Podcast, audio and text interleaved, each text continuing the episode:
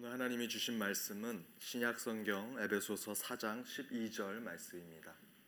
에베소서 4장 12절 말씀. 우리 하나님의 말씀을 한 목소리로 읽도록 하겠습니다. 에베소서 4장 12절 함께 읽겠습니다. 이는 성도를 온전케 하며 봉사의 일을 하게 하며 그리스도의 몸을 세우려 하심이라. 아멘. 네, 오늘 말씀의 제목은 사명과 감사입니다. 오늘 본문에서 성도를 온전케 하며 봉사 일을 하게 하며 그리스도의 몸을 세우려 한다라고 증거하고 있습니다.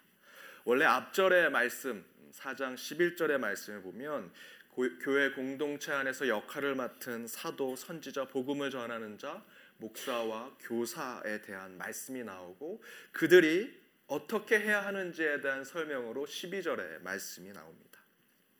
만약에 12, 11절을 저희가 함께 읽었다면 오늘 본문의 말씀에 저희들은 편견이 있을 수 있습니다. 아, 오늘 말씀은 목사에게, 교사에게, 교회 지도자들과 리더들에게 하는 말씀이구나. 하지만 오늘 저는 12절 말씀만 골랐습니다. 우리는 누구든지 주님 앞에 부름 받은 자로서 그 사명을 가진 자로 성도를 온전케 하고 봉사일을 하며 이를 통해서 주님의 몸을 세워야 한다라는 것을 여러분과 함께 말씀으로 나누고자 11절을 여러분 생각하지 마시고 12절 말씀이 나에게 주어진 말씀이다. 성도에게 하나님께 부름 받은 자에게 주신 하나님의 사명의 말씀이다 생각하고 이 말씀을 오늘 함께 나누길 바랍니다. 우리 그리스도인에게 주어진 교회 공동체를 위해 주어진 우리가 이 사명은 저와 같은 성직자나 직분자 교회 지도자들에게만 주어진 것이 아닙니다.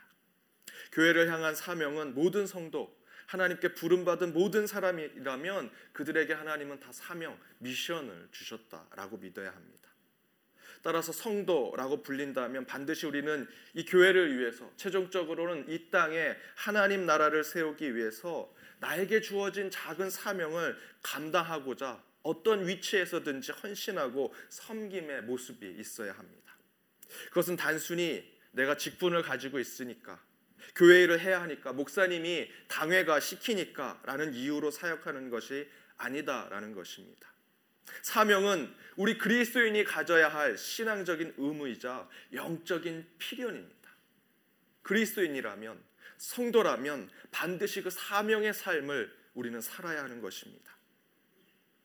기독교가 로마의 국교가 되고 집단화되고 대형화되고 형식화가 급속히 이루어지면서 초대교회 때 가졌던 예수님의 가르침을 있는 그대로 전하는 신앙심이 줄어들고 예배의 형식과 제도와 직분과 교리만 남아서 끝내는 기독교를 타락의 길로 인도하게 됩니다.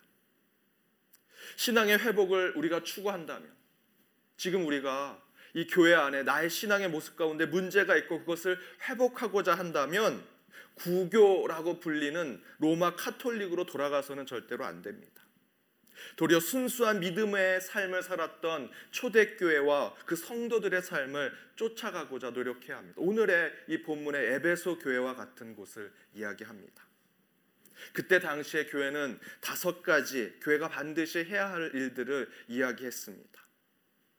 캐리그마 말씀 선포, 디다케 말씀의 가르침, 유카리스트 성례전, 코이노니아 친교, 디아코니아 봉사 이렇게 다섯 가지를 초대교회 때는 반드시 사명 가운데 해왔다라는 것입니다. 이 다섯 가지는 동일한 권위를 가지고 있습니다. 말씀을 선포한다고 더 위에 있는 사람이 아닙니다. 친교를 하고 봉사를 한다고 밑에 있는 성도들이 아닙니다. 이 다섯 가지의 교회 서명, 이 사명을 감당하는 성도들은 동일한 권위를 가지고 하나님 앞에 교회를 세우는 자들이 되어야 하는 것입니다. 또한 더불어 이 다섯 가지는 모든 성도가 감당해야 하는 것입니다. 목사라고 말씀 선포만 하고 이 단에 서서 거룩하게 보이는 척만 하며 살아가서는 안 됩니다. 때로는 봉사하기 위해 소매를 걷어붙이고 손에 물을 묻혀야 합니다. 성도도 똑같습니다. 그저 교회만 왔다 갔다 하는 것이 아니라 그 안에 하나님이 주신 사명을 교회 안에서 감당해야 하는 것입니다. 우리 교회가 몸담고 있는 장로교회는 바로 이런 초대교회 정신을 이어받고 있습니다. 저는 목사라고 불리지만 원래는 장로입니다. 미국 장로교에서 티칭 엘더라고 저를 부릅니다. 교역 장로, 말씀을 선포하고 말씀을 가르치고 성례전을 집례하는 일을 전문적으로 교육을 받아 그 사역하는 위치에 서 있는 제가 목사입니다. 그리고 전문적인 교육 대신에 다수의 성도들에게 인정받아서 선출을 받은 교회 지도자를 사역 장로라고 얘기합니다. 실제로 사역 장로들은 교역 장로와 모든 역할을 같이 할 수 있습니다. 단지 사역 장로님들께서 교회 모든 성도들이 함께 교역 장로인 목사에게 모든 권한을 아름답게 일임해서 목회자는 섬김과 헌신의 마음으로 비전을 가지고 교회 사역을 지휘하고 리드하고 조종하는 역할을 할 뿐입니다. 저는 역할을 일임 받을 뿐이지 제가 그 권한을 모두 가지고 있는 권위자가 아니다라는 것입니다. 따라서 실제로 우리 교회는 모든 성도가 만들어가는 교회가 되어야 합니다. 교황과 신부가 카리스마 있는 목사나 나름 나름 힘 있는 평신도가 단지 몇 명이 이끌어가는 교회가 아니라 모두가 각자가 각자에게 맞춰진 위치에서 하나님의 사명을 감당하는 마음으로 교회 일을 할 때 이 교회 공동체는 하나님 뜻 가운데 세워진다라는 것입니다. 오늘 본문에서 무엇이라 말씀하고 있습니까? 성도를 온전케 하며 봉사의 일을 하게 해서 그리스도의 몸, 곧 교회 공동체를 바로 세우려고 한다라고 증거하고 있습니다. 여기서 온전케 하다라는 뜻은 원어에서 병을 고치다라는 뜻과 연결되어 있습니다. 성도가 온전케 되는 것, 그것은 곧 성도 간의 관계가 회복되고 치유되고 바로 연결된다라는 것. 그렇게 서로 하나 될 때, 그렇게 온전하게 될 때 공동체가 될 수 있다라고 증거합니다. 지금까지 우리 한국 교회 그리고 이민 교회가 얼마나 아팠습니까? 아니 지금도 아프고 있습니다. 먼저 부끄러운 것은 목회자가 바로 서지 못했습니다. 교만했고 욕심이 많았습니다. 자신이 하나님이 되려고 했던 모습이 그 안에 있었습니다. 솔직하게 고백해야 합니다. 성도들은 어떻습니까? 세속의 세상을 그대로 교회에 가져와서 교회를 자기의 사업장처럼 자기의 마음대로 해도 되는 집안처럼 그렇게 하지 않았는지 세상에서 풀지 못하는 것, 교회에서 풀어야겠다, 교회에서 스트레스 풀어야겠다 생각하고 이 교회가 세상과 다를 바 없는 곳이 되어서 교회의 본연의 모습을 상실하고 상처받고 아파하며 뒤틀어진 모습을 가지고 있지 않은지 돌아봐야 합니다. 그러나 우리 기쁨의 교회는 교회다운 교회, 교회다운 교회를 바로 세워야 할 것입니다. 서로를 치유하고 교만했던 모습을 내려놓아야 합니다. 세속의 마음을 바꾸고 변화시켜야 합니다. 이와 같이 우리 기쁨의 교회가 교회다운 교회로 나아갈 수 있는 것은 성도가 온전해지는 것, 서로를 치유하고 서로의 관계를 회복하고 그 가운데 주님의 뜻을 함께 나누는 것. 성도와 성도 간에 직분자와 성도 간에 목회자와 성도 간에 우리 교회와 이 지역 사회 가운데 온전함을 이루어야 하는 것입니다. 그때 교회는 교회다워질 수 있습니다.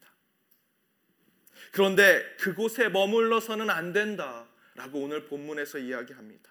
우리 본문 12절을 다시 한번 읽어보겠습니다. 12절입니다. 이는 성도를 온전케 하며 봉사의 일을 하게 하며 그리스도의 몸을 세우려 하심이라. 아멘. 성도를 온전케 하며 봉사의 일을 하게 한다. 우리가 온전하게 되는 것에서 끝나서는 안 된다. 그 다음에 또 이야기합니다. 일해야 한다라고. 사역에 뛰어들어야 한다. 교회를 위해서 땀 흘려야 한다. 여러분이 맡겨진 그 위치에서 하나님이 주신 그 미션을 감당해야 한다라고 증거하고 있습니다. 그렇게 할 때에 마지막 그리스도의 몸이 바로 세워진다.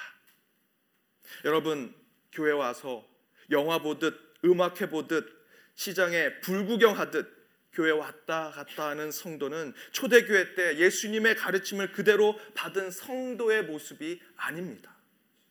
교회 와서 성찬 그 하나님의 떡 하나 포도주 한 잔을 마시는 것으로 내 신앙을 다했다 이야기했던 천주교의 신앙은 뿌리를 가지 못한 신앙입니다. 혹 우리가 그런 신앙을 가지고 있지는 않은지 오늘 떡과 포도주는 나눠주지 않지만 말씀만 듣고 축도만 받고 가는 신앙에 머물진 않았는지. 진짜 신앙은 예수 그리스도의 십자가와 보혈로 우리 성도가 치유받고 회복한 후에 그렇게 주신 감사의 제목을 가지고 이제 내가 하나님이 주신 사명의 자리에서 그 미션의 자리에서 그 일들을 감당하겠다라는 결단이 있는 자들 이곳이 영화관이나 음악회 그런 음악당이 아니라 내 일을 할 수 있는 곳으로 하나님의 그 일터로 생각할 때 우리는 이 교회가 그리스도의 몸으로 바로 세워질 수 있는 것입니다. 여러분 감사의 제목을 얻기 위해서 이 특세에 오셨으리라 생각이 듭니다. 그렇다면 저는 오늘 오늘 말씀의 근거에서 하나님의 일을 책임 있게 감당할 때 하나님이 주신 사명과 그 미션을 온전하게 감당할 때 하나님이 여러분에게 감사의 제목을 주시리라 믿습니다. 교회 사역에 적극적으로 임해 주십시오. 교회 일이 있을 때 소매를 걷어붙이고 서로 돕는 자가 되어 주십시오. 교회 일뿐만 아니라 여러분이 계신 삶의 위치에서 가정에서 직장에서 일터에서 때로는 이웃들과의 관계 속에서 하나님이 주신 그 미션을 감당할 때 분명히 그곳에서부터 교회가 세워지기 시작할 것입니다.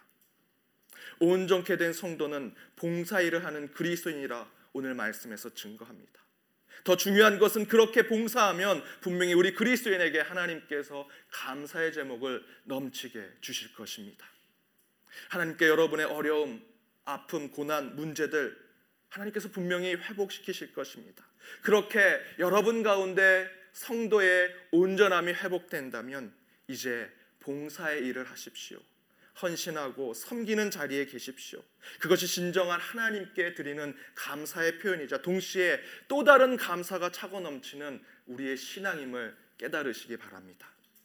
그러한 결단이 채워지는 오늘 하루, 오늘 감사의 날이 되기를 주님의 이름으로 축원드립니다.